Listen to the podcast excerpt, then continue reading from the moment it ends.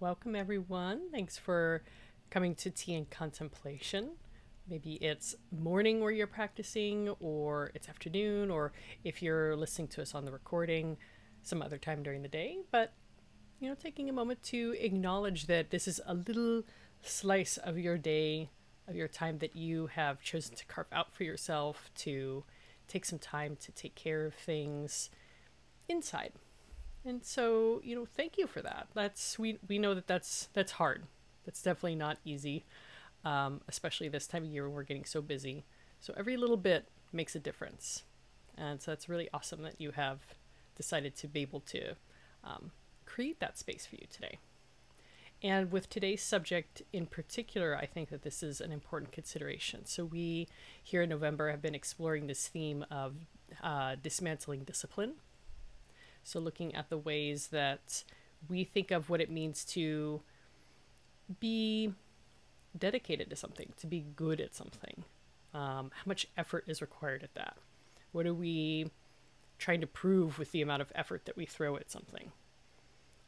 because um, these are these are constructs and behaviors that I think start with good intentions, but become something that over time can become really detrimental to us, um, and maybe not even ideas that we came to the table with, things that were the way that we would have done it if we had been asked otherwise.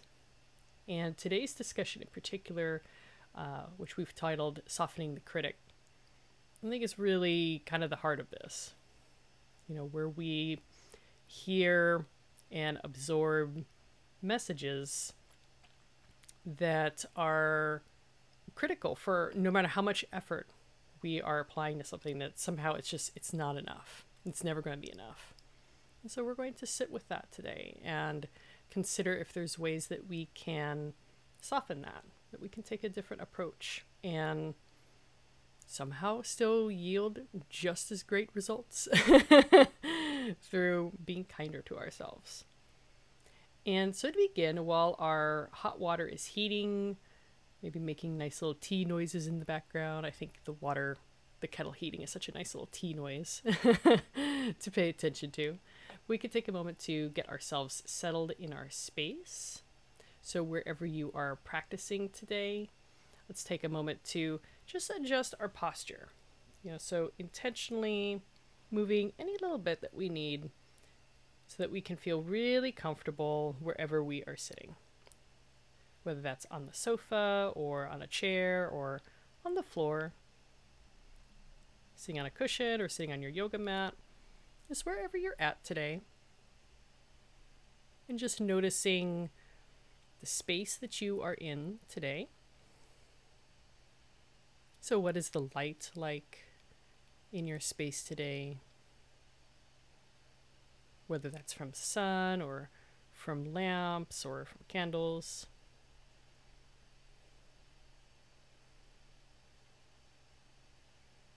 Is the source of the light steady or is it moving or flickering? Is there anything else in your space that has a soft movement to it?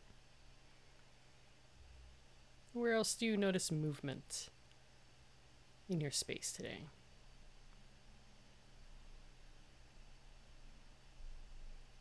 Airflow or sounds in your space, sounds just outside your space.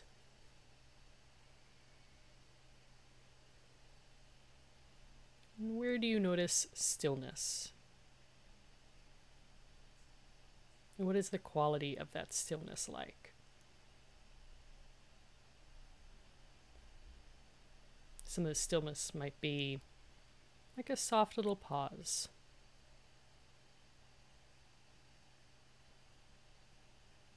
If you're looking, for example, at a little spot on your tea table or somewhere in your room that the eye is naturally drawn to that feels still for you, it might feel like it's a gentle stillness.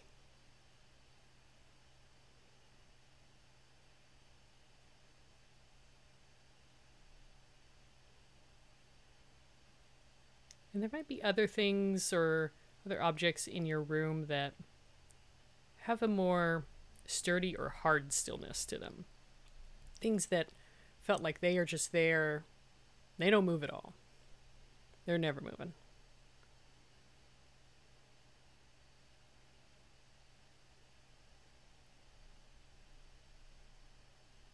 As you notice those things, what does that feel like? To consider what feels perhaps immovable in your environment.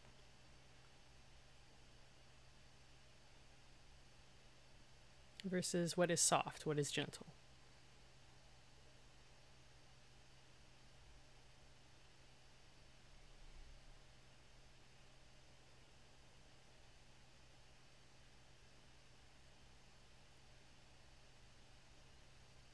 And turning that inward for a moment, consider if there's something for you today that feels similar to these two considerations. So, a space that feels like it's arrived to a gentle stillness, intentional, place that you are choosing to invite stillness and quiet to. And that might be simply maybe you're sitting cross legged on the floor, and this is really the only time that you do that, is when you are in spaces of personal practice and contemplation. Maybe that's not a posture that you assume otherwise. And so for you, just being in that shape calls you to stillness.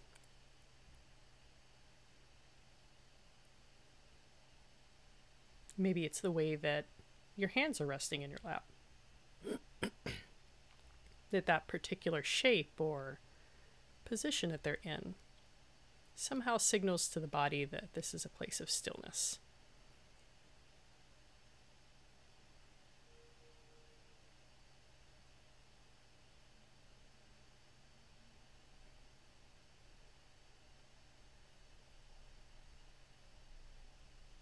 And you might also notice other places in the body that feel like they are standing still, but it's not the same quality. They might feel like they are stuck. They might feel like it's something that just doesn't move, physically or emotionally, mentally.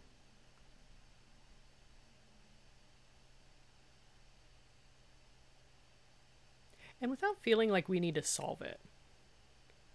Just notice the quality of the space around that kind of stillness.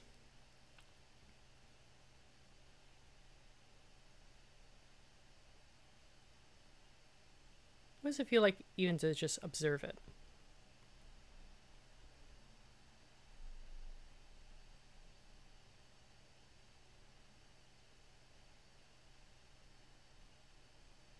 And just notice this interplay in the body that both things can be true, are true at the same time for us.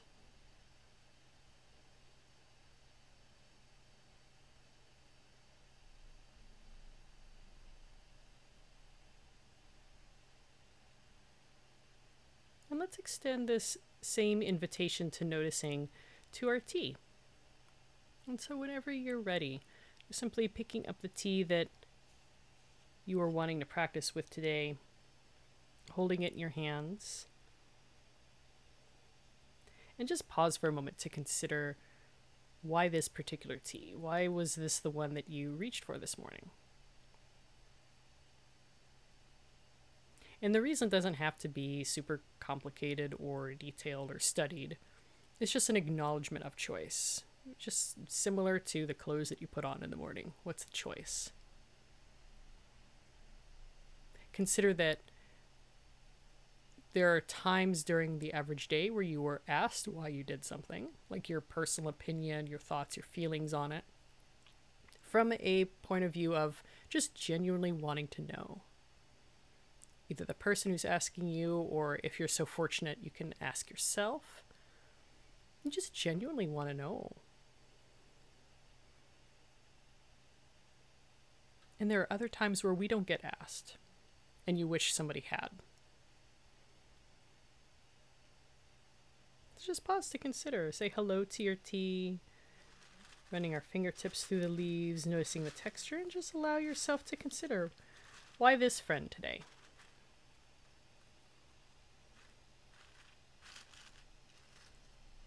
That the asking the question is an invitation to creating intention.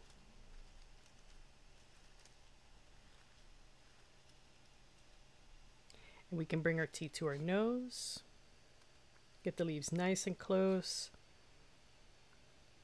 enjoying our in and out breath over the leaves.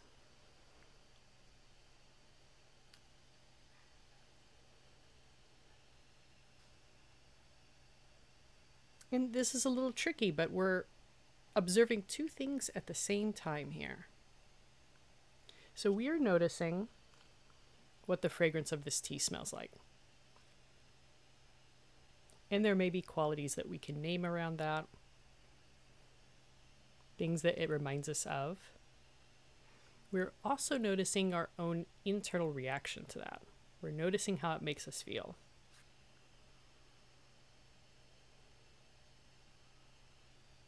And so observe for yourself if those two qualities of thought seem like they are detached from each other, if they are separate considerations that have no relationship, or if they are one and the same thing, if they're part of the same circle.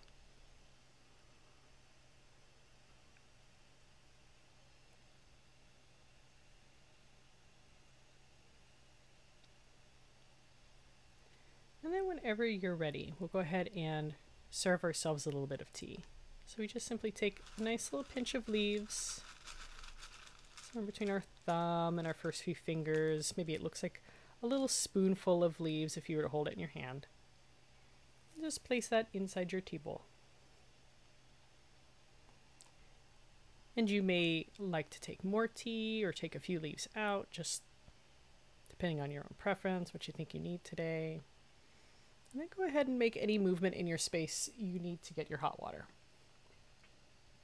So whether it's right next to you, across the table, or it's in your kitchen, just moving slow, there's no rush.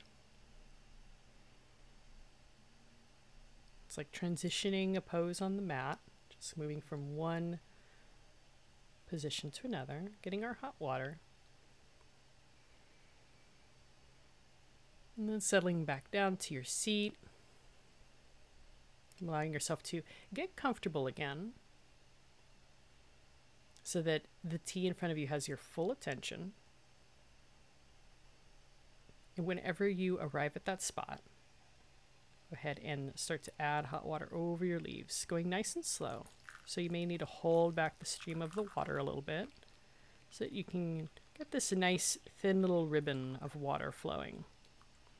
And we can enjoy how the leaves are moving in the water and the steam that is rising from the bowl.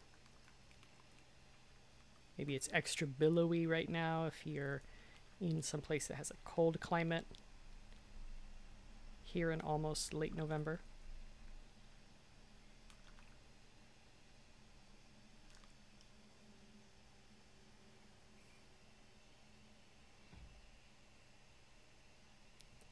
And whenever you've added as much water as you would like, go ahead and set your kettle aside.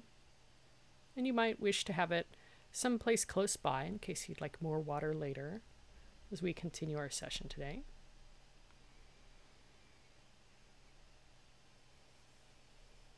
And placing the bowl so it's centered in front of you, just simply so that it's directly within your line of eyesight. It's where we can place our full attention adjusting our posture once again so that we feel comfortable and upright. And we're just watching the little scene that's unfolding on the surface here. If you've ever spent time near a lake or any other sort of body of water in the early morning, the, the fog that can form on the surface might look something like this little scene that we see here.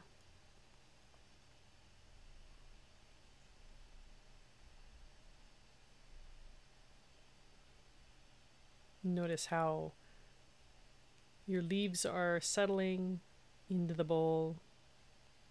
Some at the bottom, like nice fuzzy moss. Some at the surface, spreading out, each melting and softening on their own time.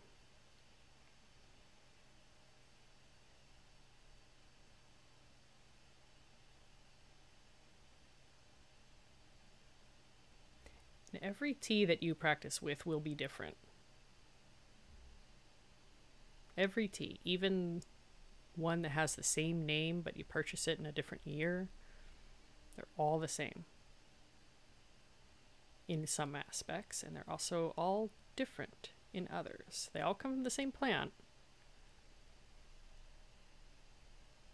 But every time that they show up for us in our life, they are different.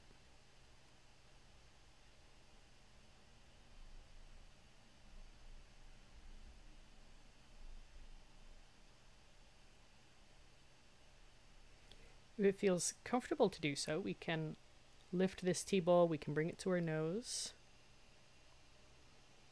We can breathe in the fragrance that's being offered. And here too, notice where your mind's tendency tends to go. What is it that you are observing and how how are you describing it in your mind? What is the dialogue that's happening there?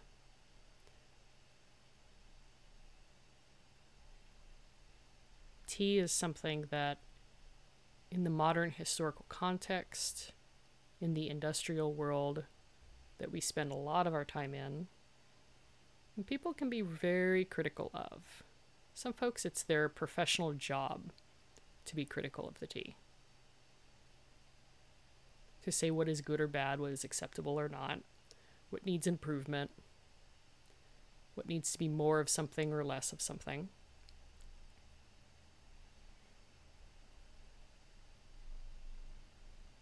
And even if we don't work in a profession like that, it's all around us. This type of implication for that being the way that we communicate with something, that we enjoy an experience, that we process it. So as you're breathing your tea, just notice the the voice inside. What's the tone?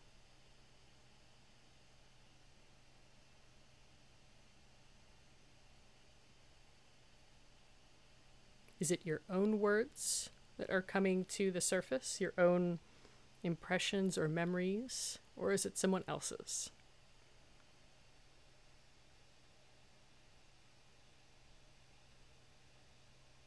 And likely it might even be a mixture of both.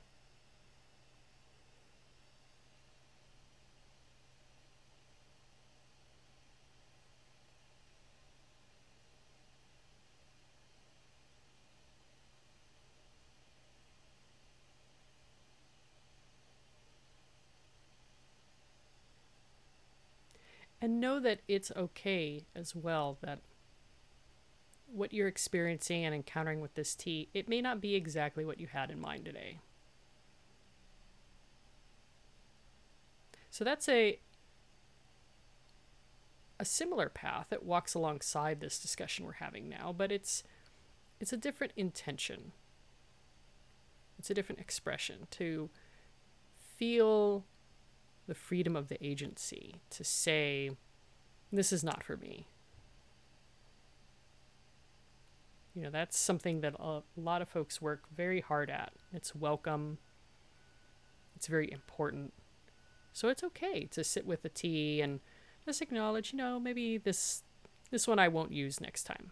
This one's not for me right now. That's okay because tea asks you to bring your whole self to the table. Tea is curious, he wants to hear from you. But notice if that might be different than being critical, being judgmental, being hard. That difference between the stillness that is soft, that is gentle, that is supportive, versus the stillness that doesn't move, that is a hard surface in your life.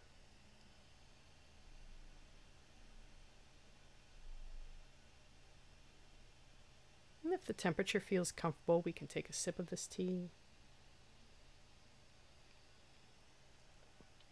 Just navigating around the leaves that are floating at the surface. Sipping the leaves through our teeth, perhaps. Just noticing any little small physical shifting that we have to do to accommodate drinking tea in a pretty different way. And just notice what's being offered to you right on the surface there. Where there is sweetness, where there is strength, where there is a little burst of fragrance and activity, and where there is something that is lingering and unfolding and takes a while to really notice.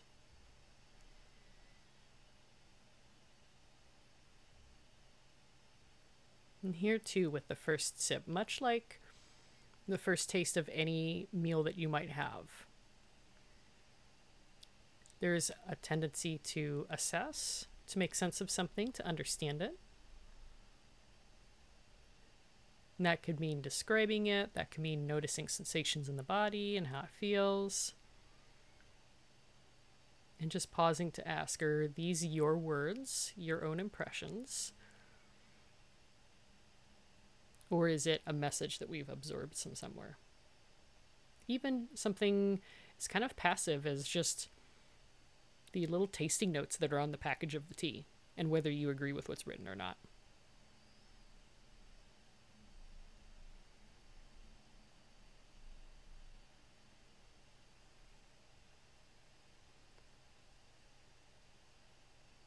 Whenever you feel called to, enjoying a second sip.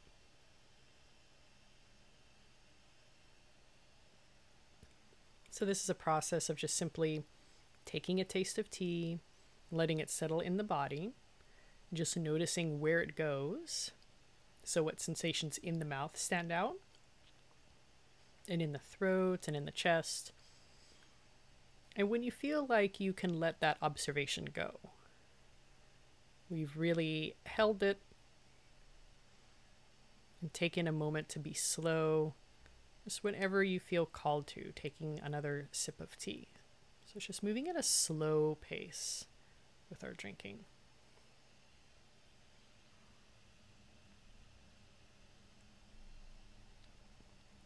You may also wish to pause to breathe the leaves, to appreciate the fragrance more, to understand what's being offered. It may take you a little bit of time.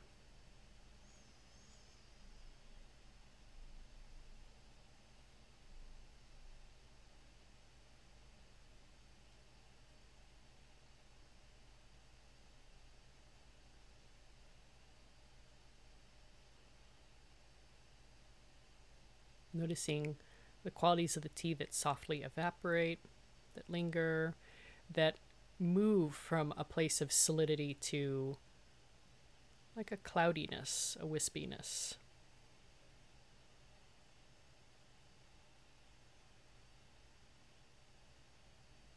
That it comes in with presence and it leaves with gentleness.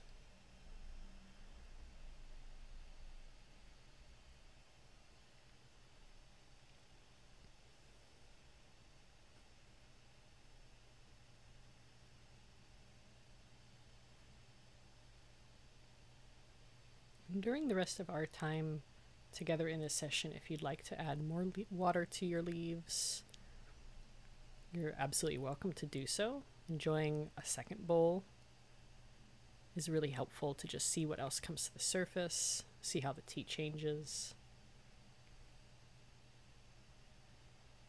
But in our contemplation today with this tea, something to keep in the back of your mind and consider. There are some folks in this world whose professional livelihood depends on them to be very critical, very black and white about the medium that they are working with. To maintain a, a strict objectivity to not have a personal connection, or at least if they do, to not bring it into the office, into the professional space where they're in, with their mode of practice. Tea is one of those. There are many professions like this. And it's not to say that the job of being critical and to analyze, to really describe with great detail, in positive or negative connotations, the experience of the tea in your cup. It's not to say that that is a practice is wholly useless or doesn't inform something, but just ask yourself is that your job? Are you the professional critic?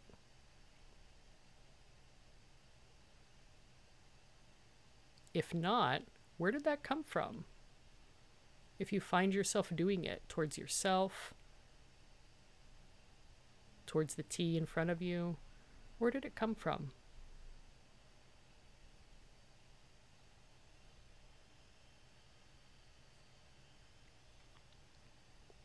And is it serving you?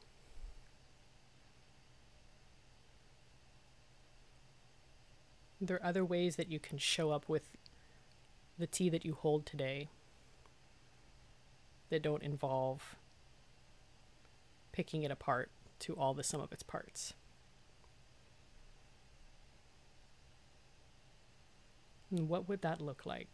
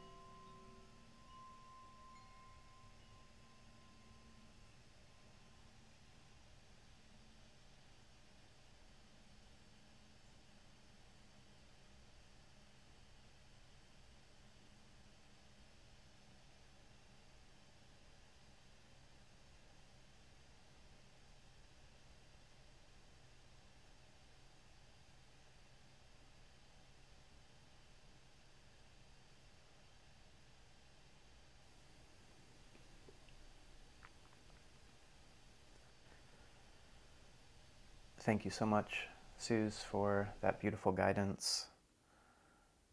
I love um, this question that you asked Is it your job? You know, and I, I know there's a literal question Is the role of critic your profession? But I am really enjoying thinking about what job my critic uh, thinks it has or maybe actually has, and um, and then that follow up question: uh, Is it serving? Is it serving me? And I think that that's part of why this is such um, a beautiful and poignant topic for so many of us that this sense of um, the inner critic is very strong and it seems to have so many dimensions. It, for me, at various times, is my biggest obstacle. Like, the biggest obstacle in my life is an aspect of my mind. Isn't that bizarre? I feel like, uh, I feel like a lot of people on earth would be like, that would be nice. Wouldn't that be nice if that was my biggest obstacle? And yet, you know, here I am. here I am living this life with this kind of strange um, inner battle.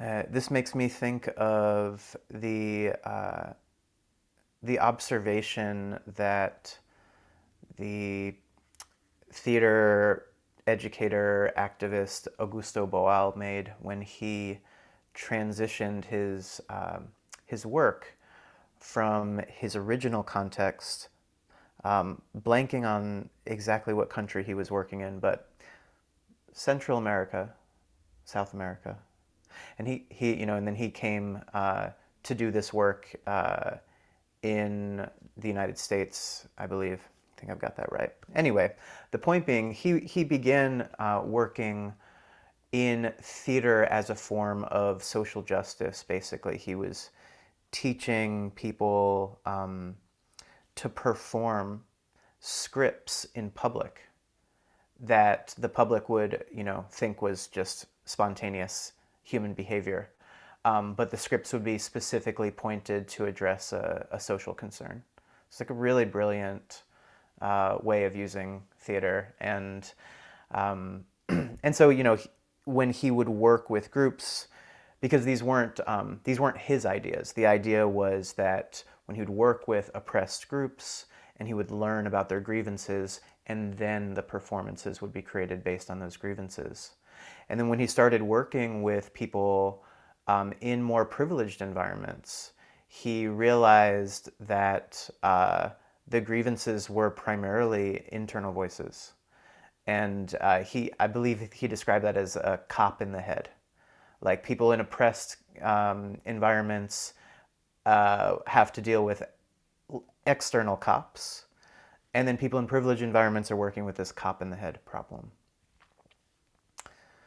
So I suppose part of what we're talking about today is this cop in the head.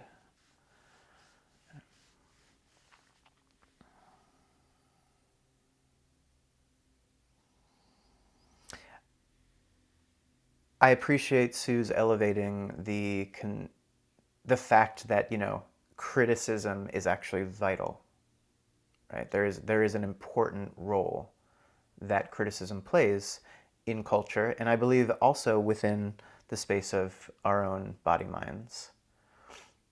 Um, it is our it is essentially our analytical intelligence in its refined form, right? It's a kind of way of assessing, interpreting experience, uh, and helping us ideally helping us make decisions about uh, what's next.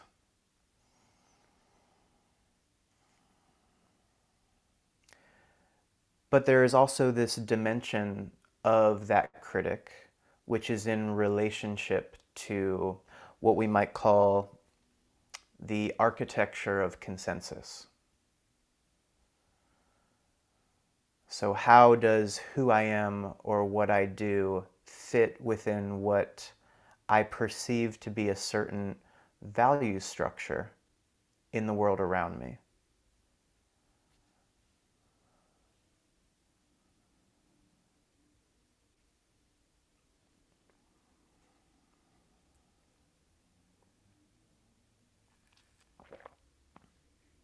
And that value structure is, of course, not intrinsically virtuous. you know, it would be one thing if it were. It'd be very different, actually. It'd be a very different inner critic if uh, the world had an intrinsic virtue or ethics. But you know, we, we live within a very brutal, uh, colonial, capitalist, patriarchal, white supremacist place. There's there's no getting around that. That um, that is that is the ambient fabric that holds us. And so, as much um, as much as we might be committing to the beautiful discipline of retraining this internal space, there will always be uh, this conflict of having to sort of edit or um, ignore certain voices. You know and as as sue's mentioned you know whose voice whose voice is it that comes in? And there are there are several dimensions that we might answer that question from. I certainly recognize when the voice that emerges within me is my mother's voice spoiler alert it's very frequent in my 20s, I really wanted it to be different. In my 40s, I'm like, no, I'm definitely her. Shout out to my mother. She's wonderful. Um, and uh, but then they're they're also like, oh, you know, I notice I notice the voice of white supremacy periodically. You know, I notice it come up, and I'm like, oh, gross. You know, and it and it feels like me. That's the weird part of the internal dialogue, right? And I think this is what a lot of people who don't do contemplative practice don't realize. My, you know, my hack theory is that this is part of the this is part of the psychology um, of like the All Lives Matter camp, for example. Uh, this idea that that if I can just fixate on a sort of superficial positive mantra, I can I can ignore or repress uh, or really pretend that I don't see these other voices that are emerging within me.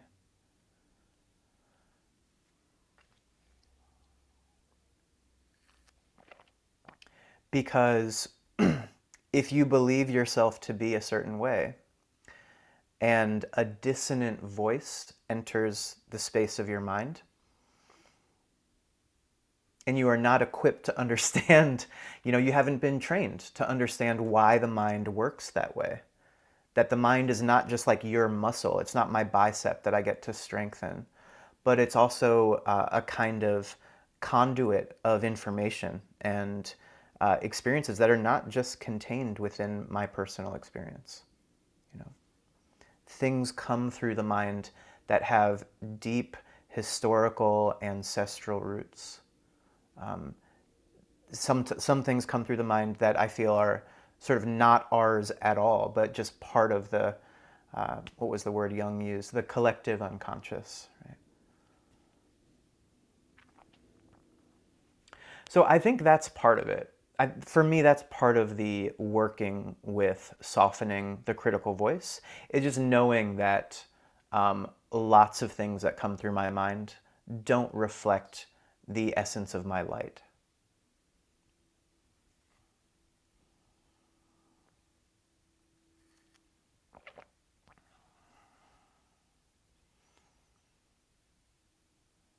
So being being Adam as I intend to be Adam involves just a lot of choices. A lot of curation. And you could say a kind of critical voice that I that I need. I need this inner critic.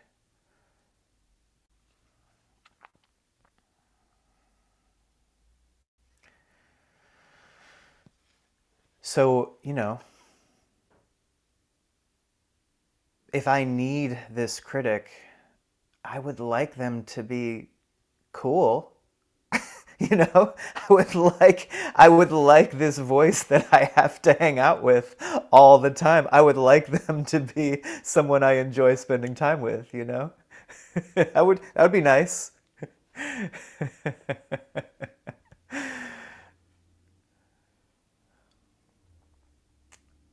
so i think about uh, one of the less known um, yama and niyama practices. If you're familiar with your yoga philosophy, we have these yama and niyama that uh, the most famous ones that come from Patanjali's Yoga Sutras, starting with nonviolence and continuing down what is what is either a, a very familiar list for you or not if you don't study the yoga. So I don't want to go into it too deeply, but uh, there is uh, there are many conceptions of what the internal postures of yoga should be. It's not just those eight, those it's eight, I think, from the Patan, from Patanjali's Yoga Sutras. There, there are different lists of those principles in different texts, and uh, one of the uh, principles that comes up in the the tantra is called tarka, T A R K A, and perhaps the best English word to translate that is discernment.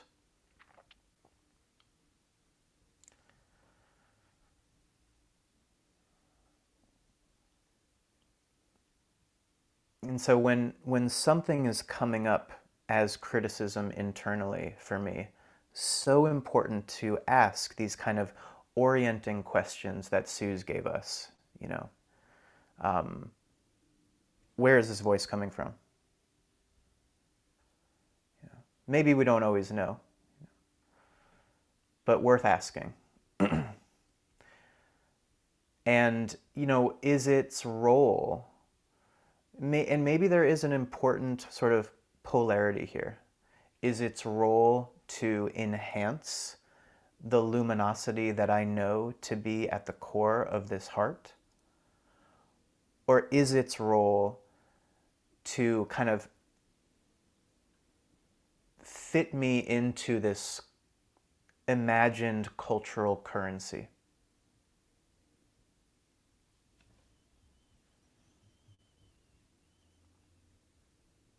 And in the yoga tradition, that cultural currency, not important at all. You know, that's that's part that's part of why there are these ascetic traditions. Cuz folks are just like, no, I don't need any of that. I don't need any of that uh, in order to do this internal practice. You know, it's a distraction. And I think for for me as a householder, I hold this paradox that like I want this, I want this life in culture. And that whole fabric of values is a distraction.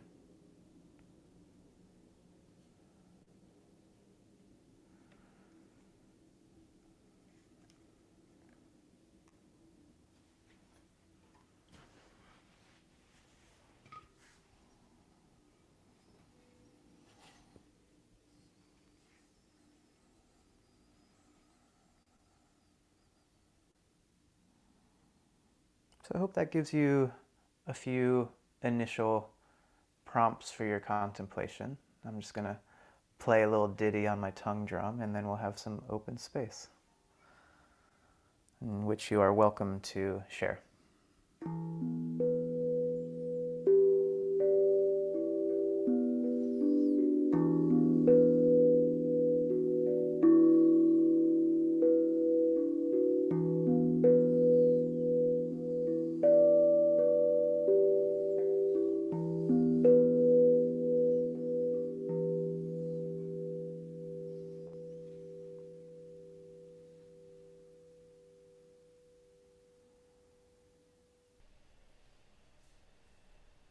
So much for joining us for Tea and Contemplation today. So, Tea and Contemplation is actually offered as a live studio session every Friday morning at 8 a.m. Central Time. Adam and I host this uh, this session live on Zoom with a, a group of fellow practitioners who are also on the path. And what you don't hear after the end of the recording here on the podcast is that we actually spend some time together as a community talking about our experiences in the practice, asking the questions that don't have answers, and supporting each other uh, in this work. So if you feel like you would really enjoy experiencing this as a communal activity, you're so welcome to sign up and to join us for a session or drop in for a whole month pass or even become a supporting member of Tea and Contemplation. The link is in our show notes to find out where to join us, and we hope to see you for tea sometime soon.